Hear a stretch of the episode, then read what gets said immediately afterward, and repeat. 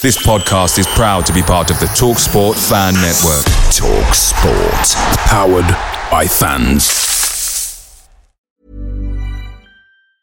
And there it is. That's as good as it gets on this stage. Nissan Townstar EV strikes again. It's an unstoppable van. Unstoppable. Look, Just fantastic. You can actually see the Pro Pilot technology in action. Effortless parallel parking. It moves with all the confidence that comes with a five year warranty. And with a bench full of all star van experts, there's real strength in depth here. That's all star quality. Search Nissan Townstar EV and visit your local All Star Van Centre to see for yourself. Terms and conditions apply. Five years or 100,000 miles, whichever comes first. ProPilot is an advanced driver assist technology. Driver's responsibility to stay alert, drive safely, and control vehicle at all times. The Talksport Fan Network is proudly supported by McDelivery, bringing you the food you love. McDelivery brings a top tier lineup of food right to your door. No matter the result, you'll always be winning with McDelivery. Order now on the McDonald's app and you'll get rewards points delivered too. So that ordering today means some tasty rewards for tomorrow. Only via app at participating restaurants. 18 plus rewards registration required. Points only on menu items, delivery fee and terms apply. See McDonald's.com.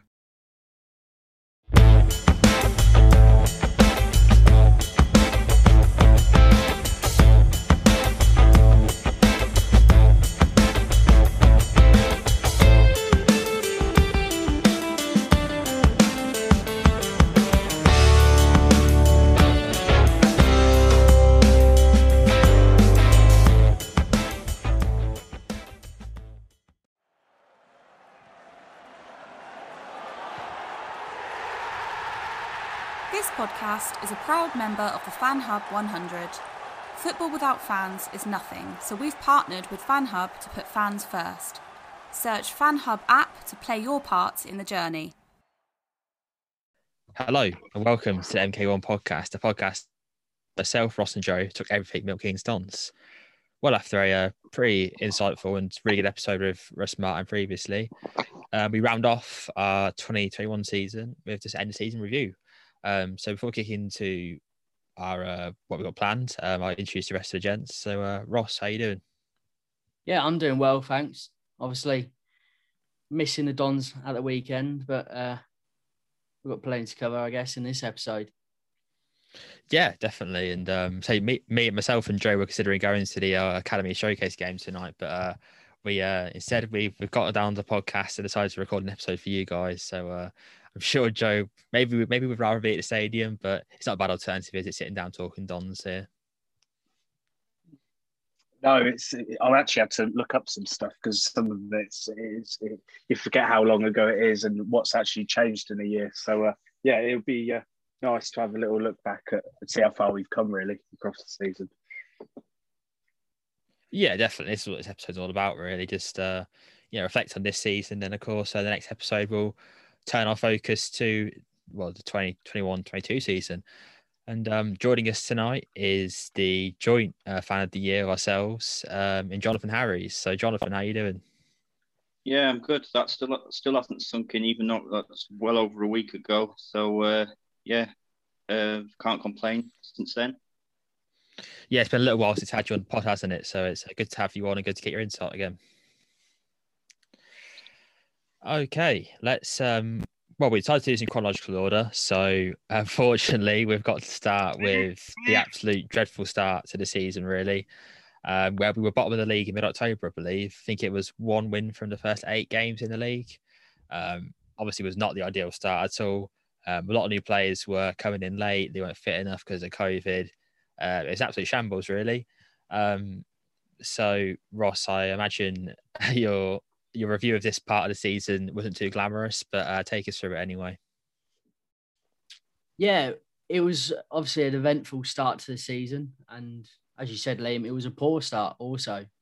Um, obviously, going in um, after the summer transfer window, losing um, key figures in Alex Gilbey and Rhys Healey, the main one. Um, it was just a case about nullifying that loss. Um, and we brought, brought through Jerome, um, Fraser, um, and plenty more. But I felt we were always a step behind um, compared to everyone else, with obviously them not having the full preseason with us. Um, they're always going to lack that sharpness and fitness as such, what you build up in pre-season. And yeah, I've, I always felt we were behind as such, and I felt the results reflected that. Yeah, there was also a lot of negativity, wasn't there, regarding you know certain individuals at the club, regarding those sales you spoke about regarding uh, Rhys and Alex. You know, there were there were two very talented individuals who you know, uh, one of whom has done really well in France uh, since leaving, and um, when you lose players like that, Joe, it's it's very hard to not be negative about a certain situation, especially when you know we saw Rhys come on leaps and bounds since he joined from Cardiff, and uh, yeah, it was it was a difficult situation, wasn't it? Yeah, I mean, I think um, out of the people we, that left in the summer, though, Russ said he was only upset about losing Healey, and I think we saw that you know when Gilbey went on and he's, you know, although he's been he's been, had a few good games for Charlton, but on by and large he's been quite disappointing for them.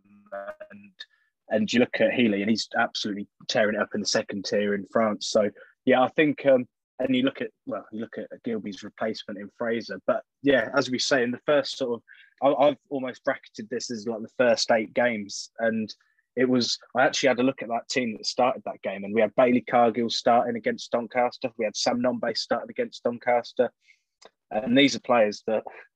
Well, it, it seems like almost, you know, seems like a world wave since we last saw them play. And if you look at, you know, the sort of quality, just look at the quality. I I don't think these players would maybe even make our bench now.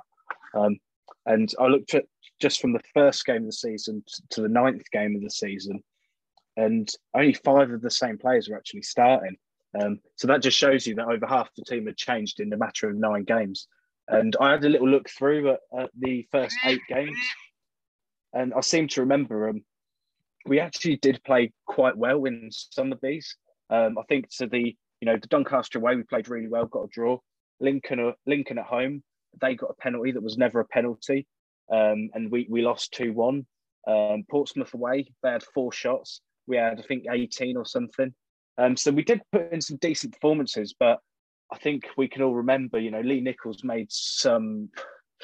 He had some difficult moments, let's say, and he was dropped. And I think the first, the second win of the season, which we had, uh, which was Wigan, I believe I know. So Blackpool away was Fish's. So Fish started the eighth game of the season, and from then onwards, um, you know, you can see that the form really did. It, it started to correct itself as such, and you know, it's no coincidence that that's also the sort of time that um, that Jerome came into the team as well.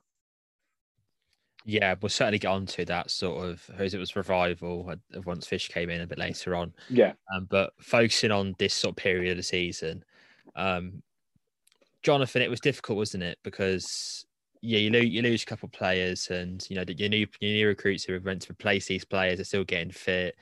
Um, and of course, the manager uh, Russ Martin said on our pod um, last episode how he didn't appreciate the sort of skepticism that the players he did get, um, the whole squad was getting at, at, the start because you know he didn't really have the time to work with them and things like that. So it was just difficult start to season, wasn't it? And it was probably with the sort of pandemic as well, a, a sort of a a double a double blow, I suppose, to the club and the fans in general. Absolutely, uh, I think fans have got to remember that Russell Martin's first pre-season is going to be this summer. He he had no pre-season with the whole team as a group all together. Um, he was adding players in as we were going along, which was which which would be difficult because obviously they have to acclimatise to um, the area, they have to acclimatise to the um, players and how we play. Because obviously we play a, a unique style in League One. Um, as Joe said, there were a lot of results that we were very unlucky in, and we maybe well we probably should have got more points than we did in the first eight games. That Doncaster game, we had chances in the first game of the season.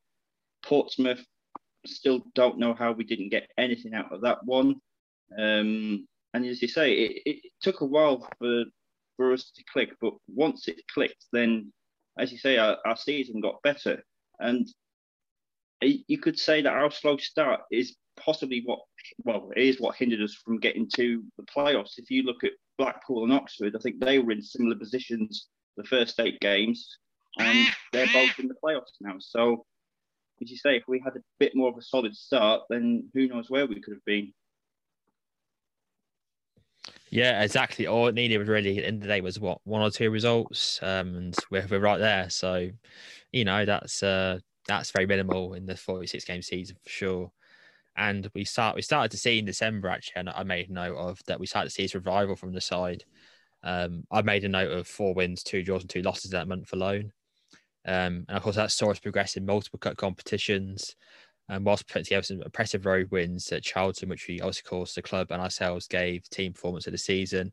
And of course, a four win over Swindon, which uh, some people said wasn't as impressive as maybe it sounds. But I still think, you know, the clinicalness in front of goal was what stood out to me at least. Um, and of course, the following just after that was the uh, the heartbreaking defeat to Burnley, which we played so well in and didn't deserve to lose. Well, it was a draw. cup. Yeah, it was a draw. It, it was a draw. Yeah, well, lost on penalties, whatever, whatever you want to call it. We still went out the cup. Um, and of course, it was it was a bit heartbreaking, really, especially the way we could see that final goal was oh, horrible, horrible. But you know that Jonathan that month for December really was a sort of sign of things to come, wasn't it? In terms of you know things starting to click, players starting to get more fit, and you know a, a bright sort of I suppose good things on the horizon, I guess. Definitely. I mean, um, if I remember rightly, I think um, we lost to Plymouth round about that time away from home, which I think Russell Martin said was one of the worst performances of the season. And it seemed after that, I think he said he kept them in the dressing room afterwards, and they had a proper chat about uh, going going forward, how, how well, what we're going to do going forward, and it just seemed uh, seemed to click. I think it was that Charlton was just seemed to build the momentum, and obviously going away to Swindon, I think we were unlucky to draw with Peterborough at home in that period, and Burton. I think I think we had two home games in a row. Yeah, yes, correct. Yeah. To, yeah. to um, not get maximum points, and you could see once Fraser was getting up to speed, once Jerome was getting up to speed, I think Andrew Surman was in there by then as well. Uh, he was just getting up to speed, and you could see partnerships forming, and uh, it was it, and you could see the football was definitely improving, and it was just being a bit more clinical. That was the only that was the only thing again holding us back. We were creating the chances, we just weren't putting them away. Yeah, Jonathan touched on the partnerships, Ross, didn't he? And there were some really good ones in that team. And of course, we didn't know what was going to happen in January regarding how many players would actually come in, but it yeah, it felt like a, a long time coming, didn't it? Because we had, we had, I say, we had such tough start to the season, and then you know December came around and got some results. Yeah, well, the reason why I remember that Bristol Rovers uh, game so much is because obviously it was against Paul Tisdale, and um, I remember after the after the game he came up with all these excuses, and it was it just just reminded me uh, what I've missed so much. Um, but no, yeah, I think that's where we um, we started the drive, and I think that's where the the process is such. Um, everyone started to really believe it um, because I believe the game after that we got back to back wins, and uh, it was the first time this season, so it was really a step in the right direction as such. But I just wanted to um, touch upon we we saw glimpses and potential within the squad um, through that period of time, but I feel obviously we're, we're going to go into it, but I just feel January was a completely different like kettle of fish, and if we're to compare the December side to the team we've got now, it's just it's mind blowing in my eyes.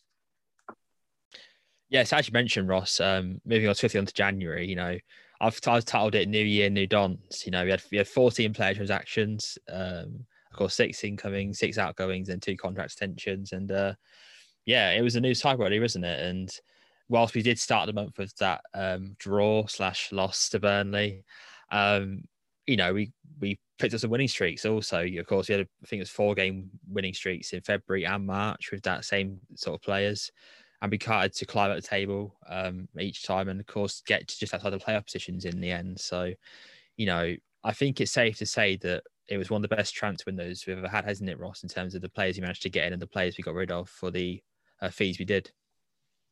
Yeah, I've put it down in my notes that, that aside from the promotion season, um, in the 14-15 season, obviously we signed Afobe, um, Greg um, Baker. You had all these top players. I, I, do feel this is up there, and I feel like we're going to really sit, start to see that um, in the next season. Um, but we we have saw signs, um, the progression, and I think you've got to give Russ and Luke Williams and recruitment team a lot of credit um, because they could have played it safe and kept the core of the squads and kept us in the table just about. But no, they they took the gamble and they wanted to bring in their own players. And look where it's got us. We've got a um, top half finish, and he silenced his doubters as such. Yeah, I mean, Joe, when we spoke to Russ in sort of November time, we asked about, you know, certain clubs want to loan players to us. And uh, one certain player in Ethan Laird sort of came onto the scene Man United. Uh, picked up a bit of slack for us at the well from me and Ross specifically at the start, but um, he's a prime example of, as Ross mentioned, that recruitment and uh, how good it was really. Yeah, definitely. And I think you know I may I may have mentioned it at the time, but I think in, what was most impressive for me in January was the players we were letting go. Um, I think quite a lot of people were sort of they were upset and angry, and you know losing players like Poole and Williams. And whilst yeah they were great, they gave hundred percent, etc., etc. These players have been involved with two relegation battles with us. You know, one of them had been relegated with us, and I think people, are, I think our fans especially, they're so sentimental. And I think it's clear to see that you know Poole is upgraded with someone like um, Poole, Poole is basically upgraded with Ethan Laird and all of a sudden Regan Poole's forgot about within two or three weeks. You know, Williams, he he, he he's comes out of the team, and you've got a defender like Harry Darling signing. You know, in the last three months, I don't think I've heard anyone talk about George Williams. It's it's that's and George Williams was since got unfortunately be relegated for Bristol Rovers. But I think it just shows that you know people players that we had in the team that you know people thought, oh yeah, no, they're decent players it's actually kind of shown maybe they weren't as good as you know I, I like them as people, but you know I think they were ruthless in January. And from what we've heard, Russ wanted to do this in the summer, and I think if anything, it bodes well for this upcoming summer because if you know if I'm Pete, I'm thinking, hang on a minute, off right losses, and all of a sudden, you know, it's it was an example of some real swift trading, uh, you know, player trading because it literally was just letting players go and upgrading substantially in quite a few areas. And um, I was going to mention about in how in you know December um, when we started to you know get a few performances going. At that point was the first time we actually had a solid spine in the team, and at that time it was Fish, Leo, Fraser, and Jerome. And I think that was the month where Fraser he he had a really really good month, but I think we, you know, we've mentioned it before. He was the creative hub. Everything went through him. And what really helped us, I feel, is in January we actually got him some help in Matt O'Reilly and, as you said, Ethan Laird, because at that point, Poole, yeah, bundle of energy, worked hard, but he, he you know, so often he found himself in the box. And I don't think, he, off top of my head, I don't think he, you know, he created too many chances. And it, you know, to actually have someone lethal like Ethan Laird there and then also in the middle having someone like Matt O'Reilly, it really actually it just eased the burden on Fraser. Um, so yeah, it's it was really impressive, and you know, if anything, I, I, remember I was say I actually said in January I was actually quite excited whenever I saw someone leave because I was just couldn't wait to see who the replacement would be.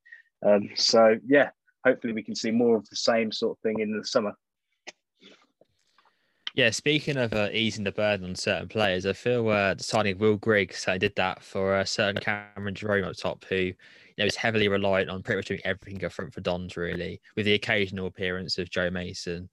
Um, and of course, Charlie Brown came in to get the occasional minutes, but it really was Will Grigg, uh, to be honest, who sort of took the burden of that.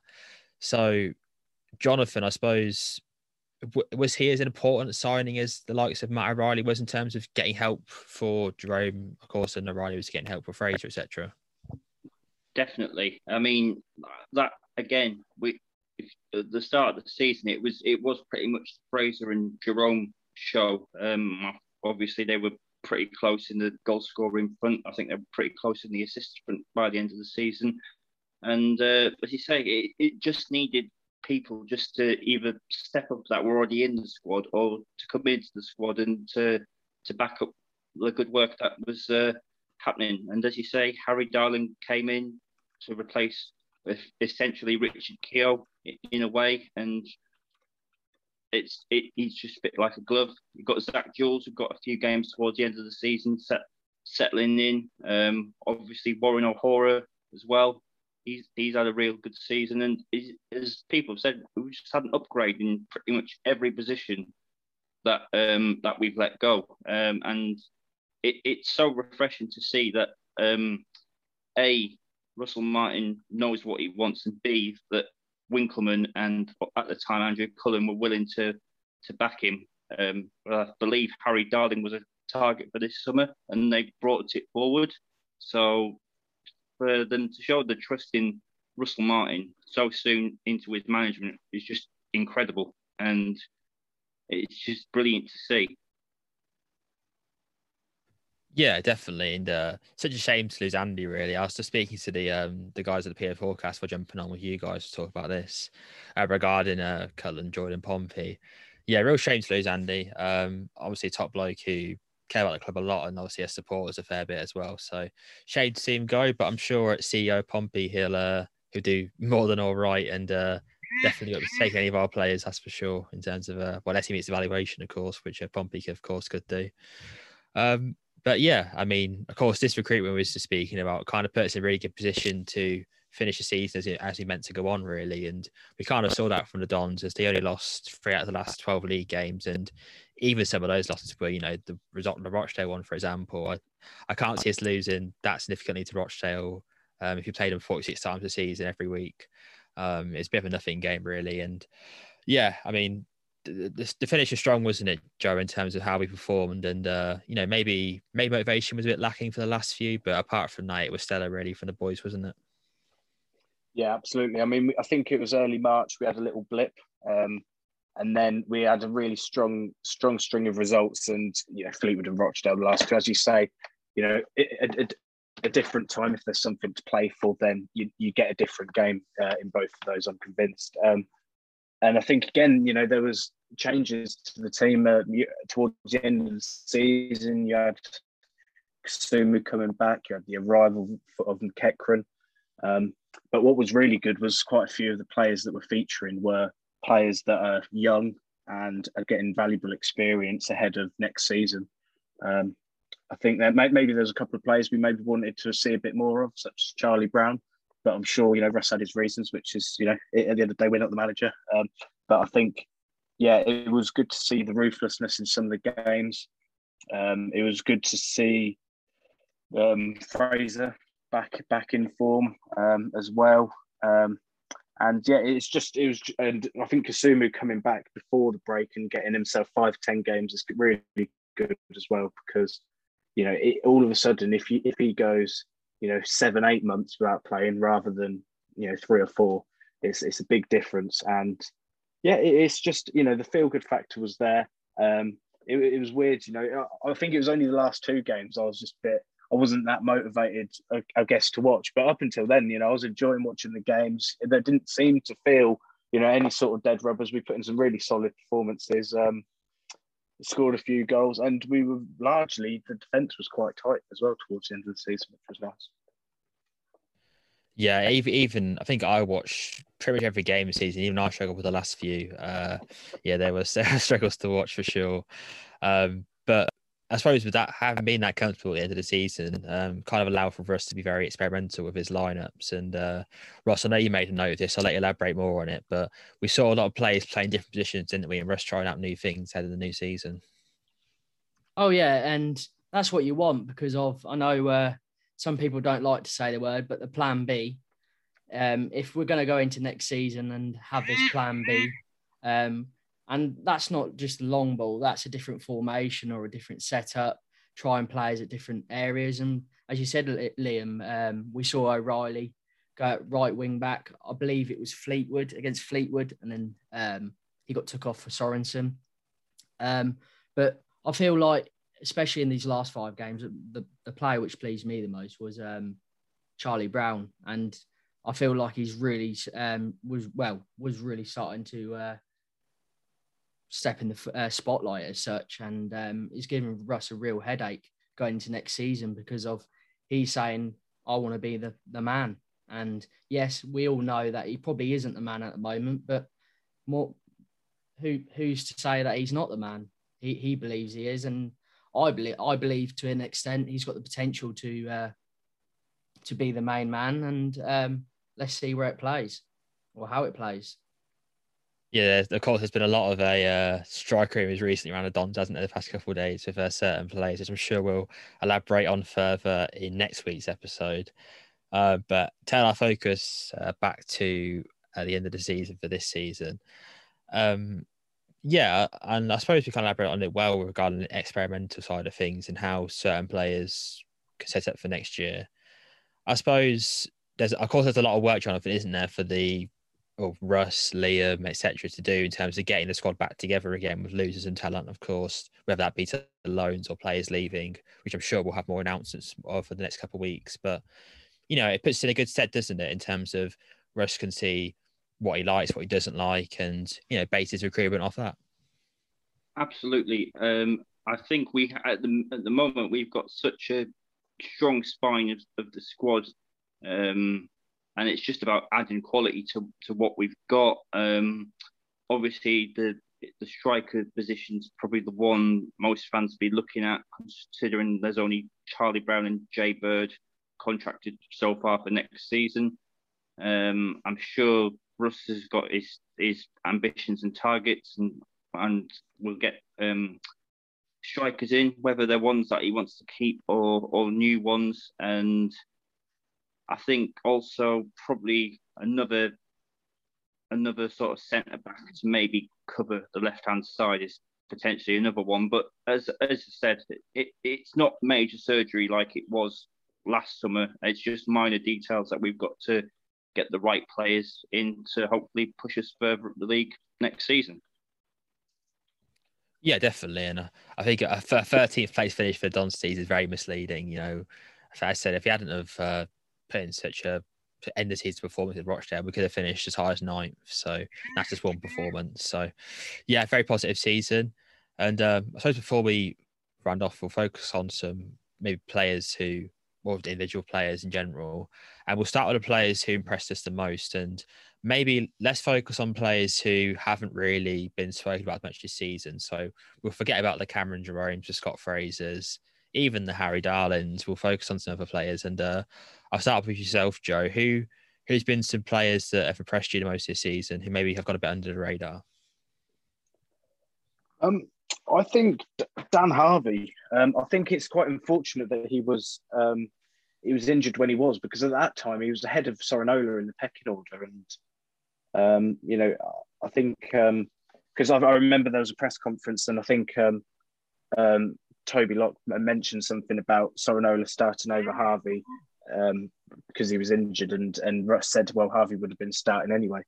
Um, I think Harvie's been really unlucky this season with injuries and the international breaks breaking up his momentum. I feel he, overall, I feel he is better player right now than Sorinola. Maybe Sorinola had a bit more promise, but I feel that Harvie was showing it on a more consistent basis.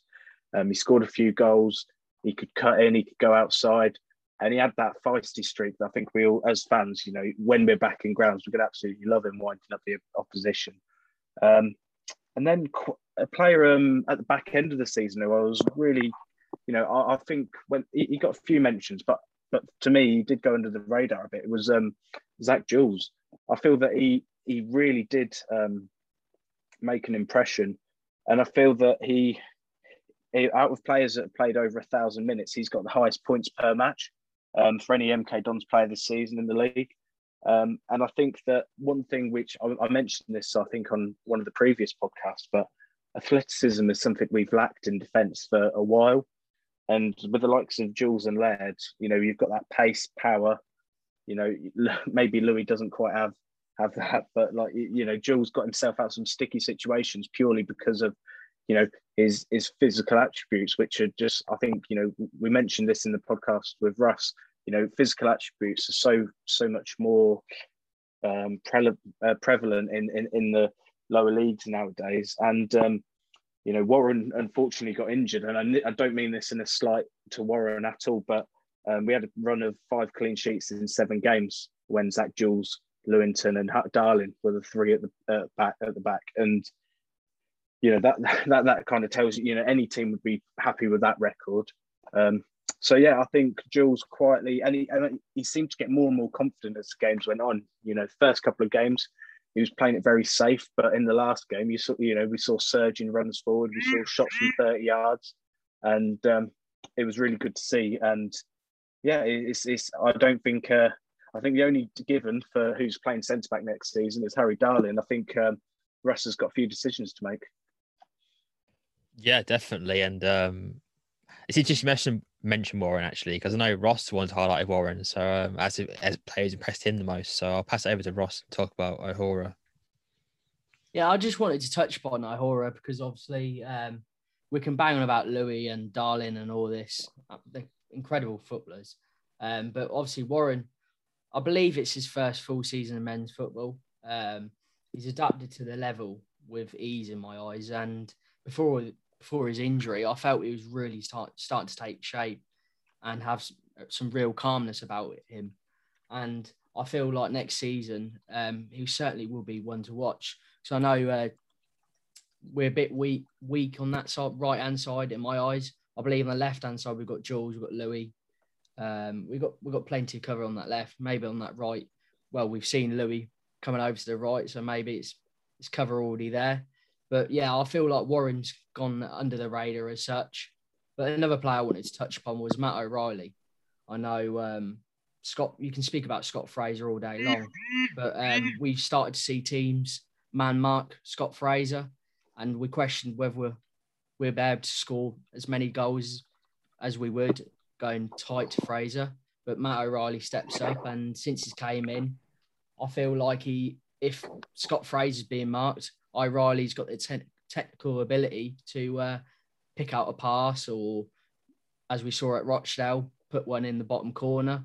And I believe, especially next season, we, we, I, I believe we'll struggle to keep him if he plays anything like he does at the back end of this season well, hopefully we'll be in some sort of contention where we could get up to the next division, so maybe we could have a chance to keep him. But well, there yeah. always is that. but no, yeah, two great choices there. Um, I've gone Fisher. Um, I still think, well, I still think he's very under the radar. To be honest, uh, I don't think he gets anywhere near enough credit he deserves for what he's done this season. As Joe mentioned, he came in against Blackpool, what was the eighth or ninth game of the season, and ever since then, it's been you know, one of the key parts of the system and heads the spine of the team, really. I don't think would be anywhere near where we are in the league if it wasn't for Fisher.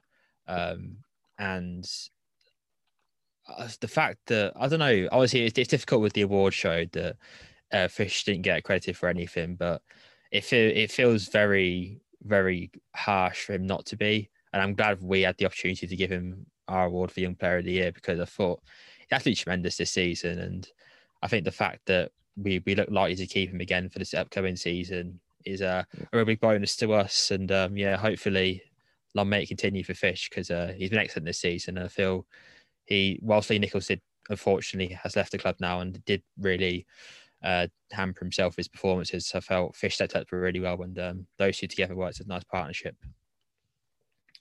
So, Jonathan, I've mentioned a lot of players. I'm not sure if that's anyone else for yourself, but um, anyone else impress you apart from the ones you mentioned? Uh, probably another one that's gone under the under the radar. Uh, well, two that have gone under the radar. was probably Andrew Surman and uh, Josh McEachran. I mean, when Kasumu, especially when Kasumu got injured, there was a a lot of talk about how how we cope. And when we moved into that box midfield with uh, Fraser, O'Riley, McEachran, and Surman, um, it, it seemed to work really well. And the experience of Surman can't be undervalued or underestimated in regards um, of the whole squad and like the youngsters around him. Um, and obviously Josh McEachran's come in and he just offers us something different in that midfield. Some of the passes is just a, level above what uh, what he was playing with, and uh, I'd personally like to see both McEachran and Surman hopefully sign on for next season. But uh, yeah, I definitely believe Surman is another one that's probably gone under the under the radar. Yeah, it's a good gesture there. Two players who have come in late and uh, yeah, we're really, really impressed to be fair. I, I like suggestions. Just seeing that the uh, Academy lads who won their showcase game against Tottenham 2 1, uh, Ilunga getting the 88th minute winner, I think. So well done to the lads. Uh, say, wish we could have been there tonight, but unfortunately, podcast duties take over. Um, so well done to them, gents, uh, and everyone involved. Um, okay, players who expected more of. And this is going to be a difficult topic, this one, because because of how, how well the season's gone, to expect more from players is it feels a bit difficult to do that. But um, I thought I'd ask your guys' thoughts anyway, just in case you had anyone. So, Jonathan, is there any players you expected more of this season from when they signed for the Dons? Uh, probably the only one I can think of off the top of my head would be Louis Thompson. I mean, he started the season well. Um, I think it, I was on the early podcast this season, and I wasn't too sure on on Louis, and uh, got convinced by Joe that he actually was a decent player, and when he did play, was really good. But obviously, these injuries that he keeps picking up, I don't know if they're the same injuries or, or different ones. I just feel that he's he's impressed, but it's not been obviously consistent, and I'd uh, just love to have seen if Louis Thompson could have filled that role that obviously Matt O'Riley's now got down. I believe that was the role he was playing previous to his injury. So I think if there was just one, I think it would just be Louis Thompson. Yeah, as everyone knows, we're we're the Louis Tom Louis Louis Thompson uh, fan club here uh, in terms of him as a player. Um, we all really like him, um, and yeah, it's a shame he's he seems to have made a glass of fortune, doesn't he, Joe? It's uh, he's such a talented footballer, and to see him be injured every two seconds. It feels like it's such a shame. Yeah, it's it is, and, and I, I think you can say the same for Gladwin. Um, we saw, I mean, Gladwin started at the Stadium at Light of Light at left wing back, and Louis Thompson also started that game. Um, so I think you know probably arguably one of our best games of the season, um, and those two were you know were, were well involved. Um, I think Ross has said before, you know, if Louis Thompson stays fit for 40 games a season, he doesn't play in League One. But I think the unfortunate fact is he, he doesn't stay fit for 40 games, unfortunately. And, um, you know, Gladwin's, all you know, the same as well. It's, uh, it's, it's a shame. Um, but yeah, I, I, I think, um, you know, in terms of disappointing players, I think Sorensen started off really, really promising. Um, and that sort of petered out and um, yeah, I think most of the players that maybe were a bit disappointed have left at this point. So, you know, I'm talking about maybe the, you know, someone like Regan Poole. Um, but no, yeah, I think you're. It's more just um, players that showed glimpses that you just wish maybe you just could have you could have seen a bit more of. Yeah, yeah, definitely. And, and Ross, I know you had uh, Gladwin and Louis Thompson down on your notes, so um, I'll let you elaborate anything on that point. So yeah, what were your thoughts on Glab and Louis Thompson if they haven't mentioned already? There's a reason why they're not at championship level, and they've got the quality, no, no doubt about it. But I just feel the injuries have hampered their careers, and I think it just goes to show that uh, they're still struggling with them. And I feel going forward, I, I don't like to say it, but we can't really afford any passengers as such. I call it. Um, been on the injury table throughout the whole season. And I do feel if there's options out there, we've got to re- be replacing them with better. Yeah, yeah, most definitely. And um, yeah, I, am very surprised if either of those two um, are back at Stadium MK next season. Uh, but I've I've seen more surprising things. Um, so yeah, it'd be interesting to see what happens regarding that. Um, okay, so final topic of the night, gents. Um, our three word summaries of the 2021 season. Um, now, not just us doing it, I've asked the listeners to do it as well. And I've picked out, or we picked out, say, sorry, um, some of our favourites. So, so the listener ones, uh, one from at Off the Line blog, um, who are fellow fan hub partner, so hello, gents. Um, their three word summary of Don season was promise yet inconsistent. Uh, Camden Paul uh, said proper football again, which is I'm sure we can all relate to. Um, Joseph Chapman uh, said winning winning SW17 return. So yeah, I, am very very pleased with that, especially given it uh, our moment of the season. Uh, Alex Mackle, uh, I finally said uh, no trusted no trusted process um, sort of post, and he put process is trusted. So fair play, Alex. And um, Albie report posh. So hello, James. Hope you well. Um, said better than expected, which um, I think a lot of people can agree with, especially after the start of the season that we elaborated earlier on. So, um, Joe, I'll start with yourself. What's your three word summary for the Dons 2021 season and give us a bit of explanation why it's that? Um, I've put promise bearing fruit. And what I mean by that is that we've seen flashes of, you know, in the in the first half of the season, we saw flashes of good play. We saw, but it was kind of underwritten by a soft underbelly, goalkeeping mistakes, bad finishing. The second half of the season, we were a lot more consistent. We were scoring goals. We were still conceding a few, but we, you know, towards the end of the season, as I said, we've tightened up and it's almost you know it's all good and well playing well, playing nice football, but we were starting to get those results in the second half of the season. And I look at our sort of you know the core that you've got for next season, and that m- makes me excited because I, I I've I trust that if we lose one or two, there's going to be you know a list of five players that are ready to come in to replace them. Yeah, no, like it. Good, good, good on that. Pretty unique one as well. So yeah, I like that a lot. Uh, Jonathan, uh, move to you, move yourself next. What's your three-word summary of the Dons 2021 season? I've gone, and this is more towards next season. Play with belief. I think if I think this squad has has obviously um, it's I don't know how best way to describe this. That's it. Um, Russell Martin's obviously got the players playing how he wants, and he's obviously enjoyed watching us, especially towards the back end of the season. And if we can continue that coming into pre-season and then into next season, then I see no reason why we can't uh, move forward uh, higher up in the league and potentially challenge for for a playoff. I mean, I, I don't think we're that far away from being challenging from playoffs. I know I'm saying this even without transfers or anything, but I honestly believe that I obviously trust in Russell Martin and Liam Sweeting and everyone in the club to bring in the best that we can and to uh, get us in, get us onto the next step, hopefully in the future.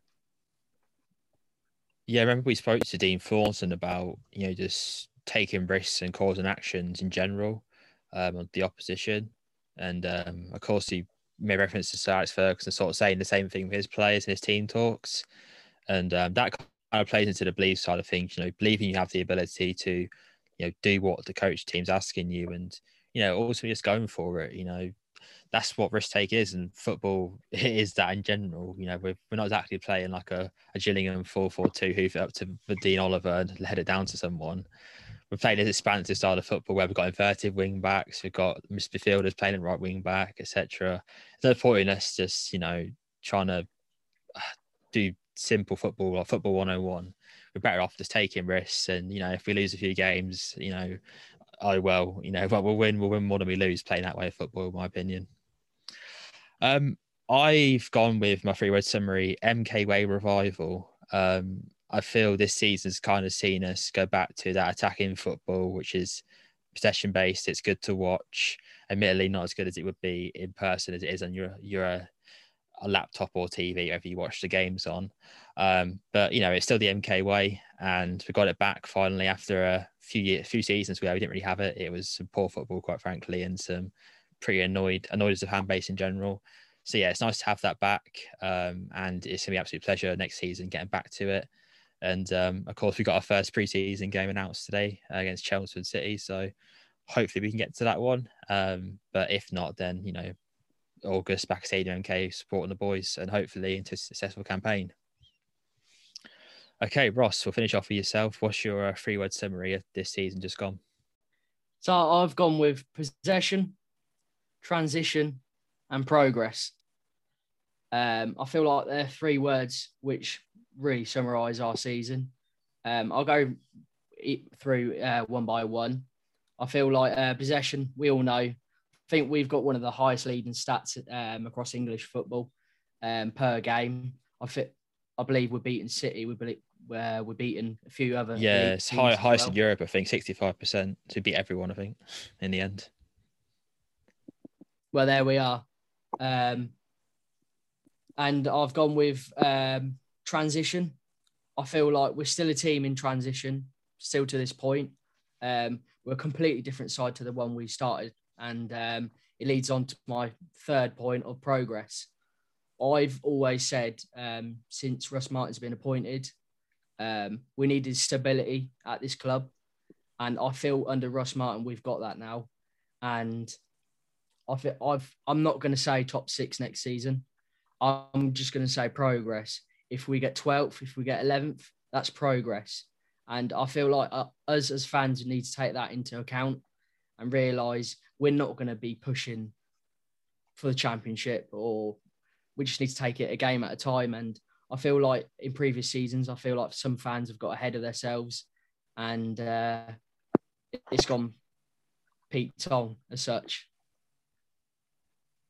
Yeah, I mean we're a demanding fan base in general, to be fair. So I'm sure if we if we end the season like sorry, if we end the season we did this season, we begin it the same. There'll be people like that, won't there? That say, you know, oh yeah, we should be, you know, getting to the top six, challenging the likes of Portsmouth, Sunderland, uh, whoever will be at the top from the championship. But yeah, you're ultimately right. You know, we said me and you spoke together, certainly didn't we, Ross, about this exact topic, and we said it's a three-year plan to get to the championship, and you know, to be to be at the end of year one and be, you know, 13th, but pretty much two wins off the playoffs is very, very good considering everything that's happened this year, not only outside of football, but of course with this Don squad and losing the amount of players you did, etc.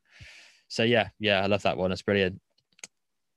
Okay, that is the final episode of the 2021 season. Been a pretty hectic one to be fair. What about 54, 55 episodes, something like that? Um, but you know, we loved every single one of them, and we thank you all for uh, taking the time to listen to them all. Um, yeah, it's been it's been a good season overall. Of course, rounded off nicely with the award show and everything like that, and speaking to Rusty other day, which is nice. Uh, but next week, focus turns to the new season and our transfer window preview, where we're going to talk about some of the players we think we should be maybe players targeting, positions targeting, definitely, and uh, maybe answer some of the rumours that we've seen early on and get people's opinions on it. Because I know, I know us three gents, uh, myself, Ross, and Joe, are very opinionated on the striker situations. So that's going to be fun to talk about next week. Um, but until then, come on, you Dons.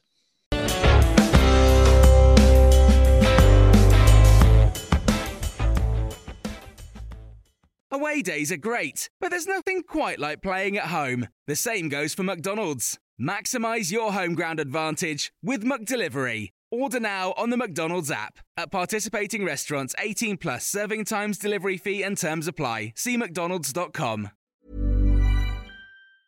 And there it is. That's as good as it gets on this stage. Nissan Townstar EV strikes again. It's an unstoppable van. Unstoppable. Look, just fantastic. You can actually see the Pro Pilot technology in action. Effortless parallel parking. It moves with all the confidence that comes with a five-year warranty. And with a bench full of all-star van experts, there's real strength in depth here. That's all-star quality. Search Nissan Townstar EV and visit your local all-star van centre to see for yourself. Terms and conditions apply. Five years or 100,000 miles, whichever comes first. ProPilot is an advanced driver assist technology. Driver's responsibility to stay alert, drive safely, and control vehicle at all times. This podcast is proud to be part of the TalkSport Fan Network. Talk Sport. Powered by fans.